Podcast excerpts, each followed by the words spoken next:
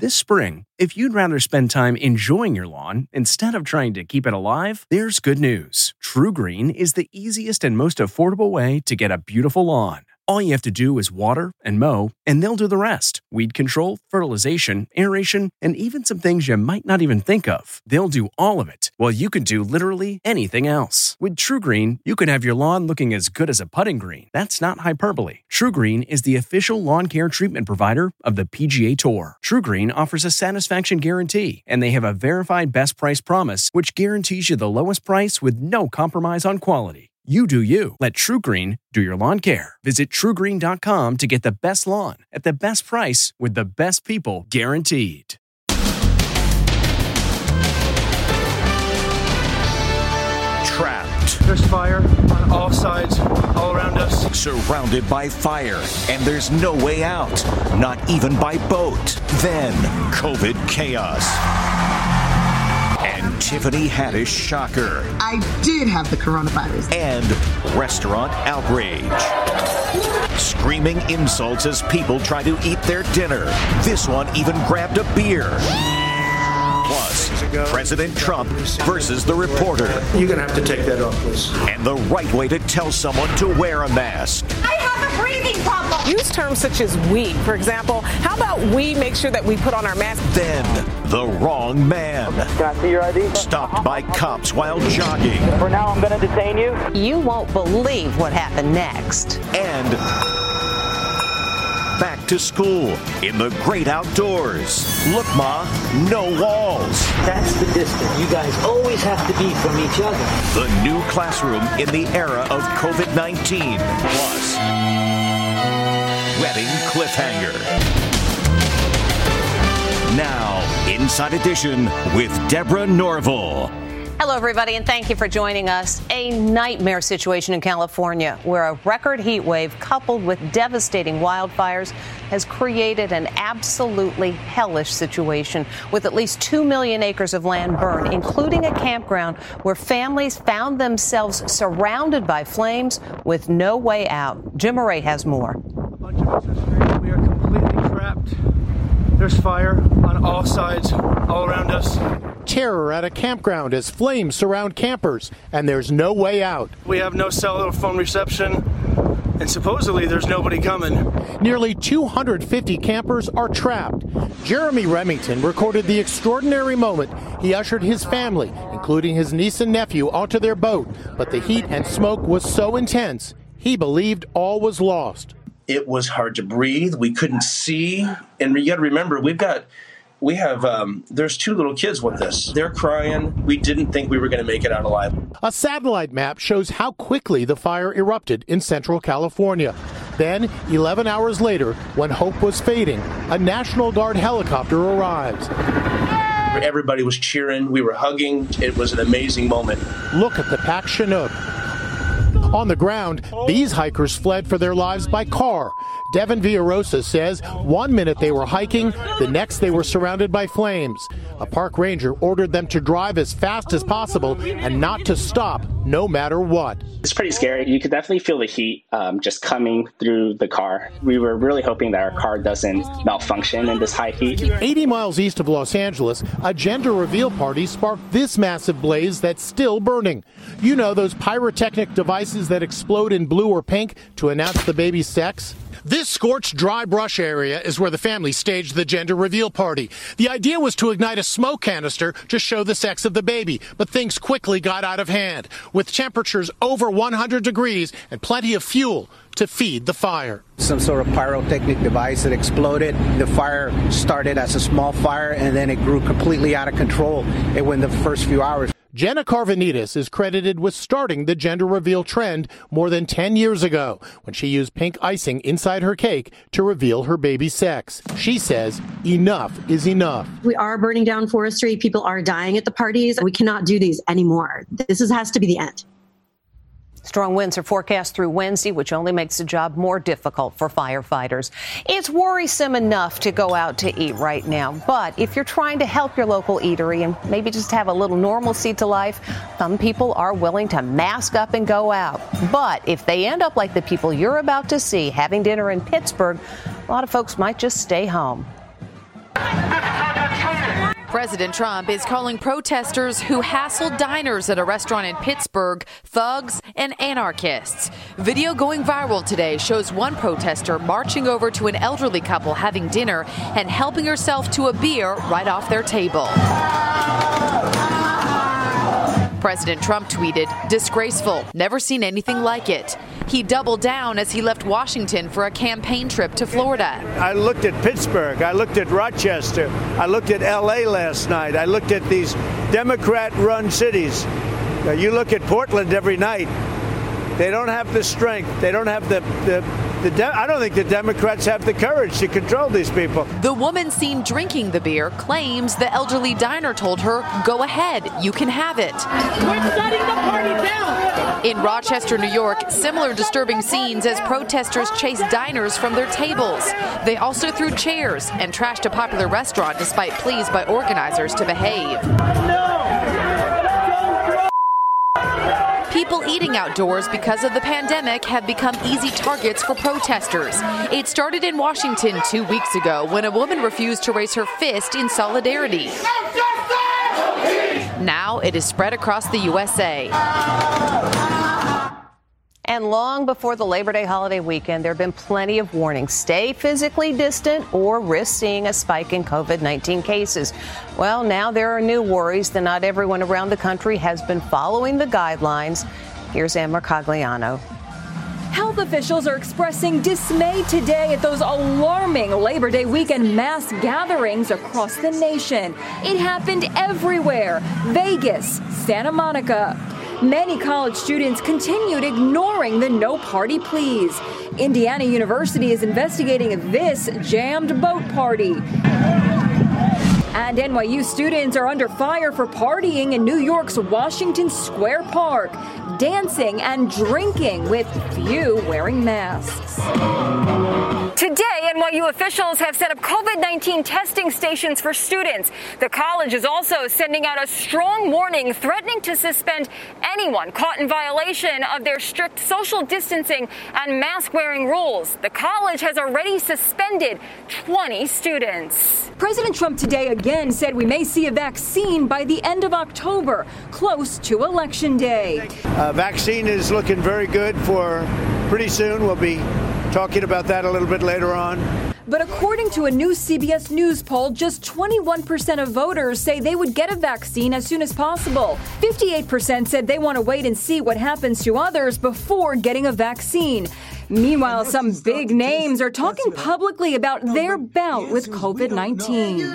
Comedian Tiffany Haddish tells Dr. Anthony Fauci that she tested positive in April. I'm not feeling any symptoms or anything, and it comes back like 2 days later, and they say, "I did have the coronavirus." Guardians of the Galaxy actor Michael Rooker is also revealing he had COVID-19. "I have to let y'all know it has been quite a battle," he writes on Instagram. "COVID put up a pretty good fight." Sadly, Bruce Williamson, the lead singer of The Temptations, lost his battle with the virus. He was just 49 years old. Williamson left the group 5 years ago, but according to a fellow bandmate, once a temptation, always a temptation. A tense moment at the White House briefing on Labor Day when President Trump asked a reporter to remove his mask when asking a question. Mr. Trump said the reporter sounded muffled. The reporter spoke louder. Usually, instead, mask issues revolve around people who are asked to put a mask on. So what should one do to stay safe, yet avoid a mask confrontation? An awkward mask moment at the White House. You're going to have to take that off, please. President Trump asked a reporter to take his mask off so he could hear his question better. How many feet are you away? I'll speak a lot louder. Well, if you don't take it off, you're very muffled. So if you would take it off, it would be a lot easier. I'll just speak a lot louder. Is that better? With a sigh, the president let it go. It's better. Yeah, it's better. But he made his point again later when another reporter did take his mask off. You sound so clear. As opposed to everybody else where they refuse. The Labor Day incident is yet another sign that after 7 long months of dealing with COVID-19, the mask wars endure and way too often ends in screaming, yelling, or worse. Get off the Etiquette expert Elaine Swan says there's a right way and wrong way to ask someone to wear a mask and not get socked in the nose. Say you see someone in a supermarket without a mask. I have a breathing problem. The first rule, take a step back. There's probably nothing you're going to be able to say or do to get that person to comply. So rely on the authority figures who are present. This could be the store manager, maybe one of the cashiers there, if the store happens to have a security guard or something. But if you feel the situation needs to be dealt with, use the right words. Don't use you statements. For example, you need to put on your mask, or you should put on your mask, or you should social distance. Instead, use terms such as we. For example, how about we make sure that we put on our masks? How about we put a little bit more space in between one another? And if you see other people going at each other, I choose to yell, and you cannot. Whenever we see conflict taking place and it doesn't necessarily involve you, the best thing to do is to stay out of it. You threatened me! Ain't nobody threatening you! Get the hell out of the store! You said you would! Ooh, when in doubt, opt out. There's certainly a lot of mask options. Amazon right now has more than 200,000 styles available. It was an unnerving incident for a young black man out for a jog. He was stopped by cops who said he matched the description of a burglary suspect. But as Les Trent reports, they had the wrong man. It's the tense moment a deputy sheriff stops a black man out for a jog. You're not in any trouble or anything. There is a burglary that happened. You kind of fit the description. Let me just make sure that you're not him, okay? But the jogger, Joseph Griffin, is the wrong man, as will soon become obvious. I'm a vet. I have my ID. Okay, can I see your ID? Yeah. You literally, they said white tank top, black shorts. And they said that you had a beard, all right? So I'm not saying it's you, but it was a black male. Again, not saying it's you, buddy. Griffin, a former military policeman, streams the encounter on Facebook Live. Something happened to me, y'all better raise hell. 15 minutes later, he is released. We just got the picture finally from the witness, and I get why they went out with you for sure. Clearly not you, but the clothing description and everything matched. The encounter is now going viral and being hailed as a good example of how both cops and suspects should act in these situations that sometimes turn deadly. And thank you for Officer Estrada here, who told me from the get-go, hey, I'm not going to let anything happen to you. So definitely appreciate that. Wrong place, wrong time. Here's the real suspect, side by side with Griffin. I spoke with Griffin today. It's definitely a frustrating situation. Nobody wants to go for a jog and end up in handcuffs. But I do understand that officers have to do their job. There's certain ways we can go about it. The Volusia County Sheriff in Florida was so impressed with how Griffin handled himself, he actually tried to hire the registered nurse. Did you offer him a job? I did. I have 40 openings. And in today's climate, between COVID-19 and what's going on with law enforcement and the minority community, I can't fill them. So he'd be a great addition to the force. I don't think I could pay him enough, though. Do you see this as a teachable moment for police, for America? I see this as definitely a teaching moment for America. Mr. Griffin, who is currently employed as a hospital nurse manager, turned down the job offer, but the sheriff has still invited him to be present at the department's upcoming sensitivity training. Now the newlyweds who love the outdoors, love going on adventures, so where better to take your wedding photos than the edge of a cliff? The bride is hanging off a cliff. Talk about a jaw-dropping wedding photo. And the bride, could she look any more relaxed? In this heart-stopping photo, she's not even holding her new husband's hand. OMG. The ceremony took place in Arkansas and was scaled back due to the pandemic. Today I take your hand. Begin our journey for the rest of our lives together. They're pretty. But things really heated up right after the I do's when newlyweds Skye and Ryan Myers hiked 45 minutes to take the pictures. What a picture it was, but the bride was never at risk. She was tethered to a tree with a safety harness that has been photoshopped out of the picture. She was locked down tight, her legs, her waist, it was all in harness and a climbing rope. led to a tree. In this photo, you can see thick rope used to make sure the bride didn't fall off the cliff. There was also a climbing expert on site to make sure everything was safe. He tested it so many times. I mean, I was constantly pulling on it, you know, before I was out there, making sure that I wasn't going to fall or anything. What a way to turn a low-key pandemic wedding into a one-of-a-kind wedding photo. And we'll be back after this. Next,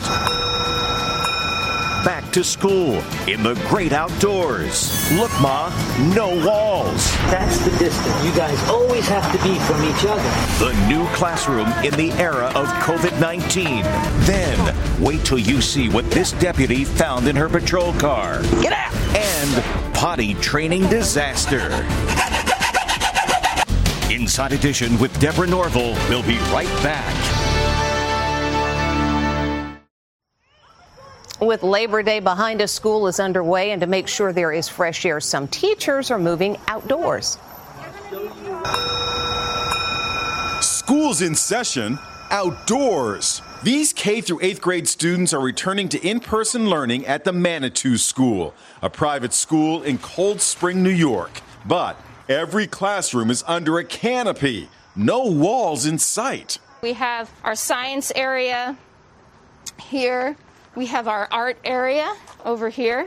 Kindergarten teacher Kim Chase says being outside presents unique challenges. Those first couple days we had torrential rains and a lot of things got wet. We really had to take into account a lot of outdoor weather factors, so everything is raised up on these so that our furniture doesn't disintegrate. So what happens when it gets cold? We have a saying here, there is no bad weather, only bad clothing choices. And we've talked to all of our staff and our families about making sure that their children have the right gear. If it snows, we'll be building in the snow, making ice caves, taking advantage of the natural environment. Masks are mandatory. Can I take your temperature? And each student gets a temperature check every morning. Great. Excellent. There are hand sanitizing stations and even outdoor sinks in the classrooms. The students sit 6 feet apart on tree stumps. Emerson found a worm! Nature is incorporated into the curriculum. So, how do parents feel about sending their kids back to school outside? It's all an adventure, and they're around other kids, and they're learning. We are flexible and adaptable, and the kids are going to continue to learn and grow. And they'll be having a lot of fun because they're outside. Oh, my goodness! Look! Good luck to them. When we come back, the suspect who's not kidding around. It's going to be tough putting cuffs on this suspect. A deputy sheriff on a routine call returns to her patrol car to find a goat in the front seat. Get out! And now the hungry goat is making lunch out of her police paperwork. Get out! At one point, the goat headbutts the deputy, knocking her to the ground. That's one bad suspect. Get out! That's assault of a police officer. When we get back, a potty training oops. Finally today, how did this happen? Don't ask. What's on your head? There's a toy on my head. 2-year-old Ruben found himself trapped in his potty training seat. So it's dad to the rescue with a hacksaw. Look up, buddy. It took a while sawing through that hard plastic. At last. Freedom. We still don't know how it happened. That is Inside Edition for today. Thanks for watching. Stay safe. If you like Inside Edition, you can listen early and ad-free right now by joining Wondery Plus in the Wondery app or on Apple Podcasts. Prime members can listen ad-free on Amazon Music. Before you go, tell us about yourself by filling out a short survey at Wondery.com/survey. The Hargan women seemed to have it all. We were blessed. My mom was amazing. But detectives would soon discover... Inside the house, there were the bodies of 2 women. A story of betrayal you would struggle to believe if it wasn't true. I am just praying to God, this is a sick joke. From 48 Hours, this is Blood is Thicker, The Hargan Family Killings. Listen to Blood is Thicker, The Hargan Family Killings early and ad-free on the 48 Hours Plus subscription on Apple Podcasts. Hey there, it's Michael Costa from The Daily Show on Comedy Central. Ever wonder what happens behind the scenes or want to catch some extended interviews? Well, now you can. Listen to The Daily Show, Ears Edition podcast for full episodes, extended content, and a whole lot more. The Daily Show, Ears Edition is available wherever you get your podcasts.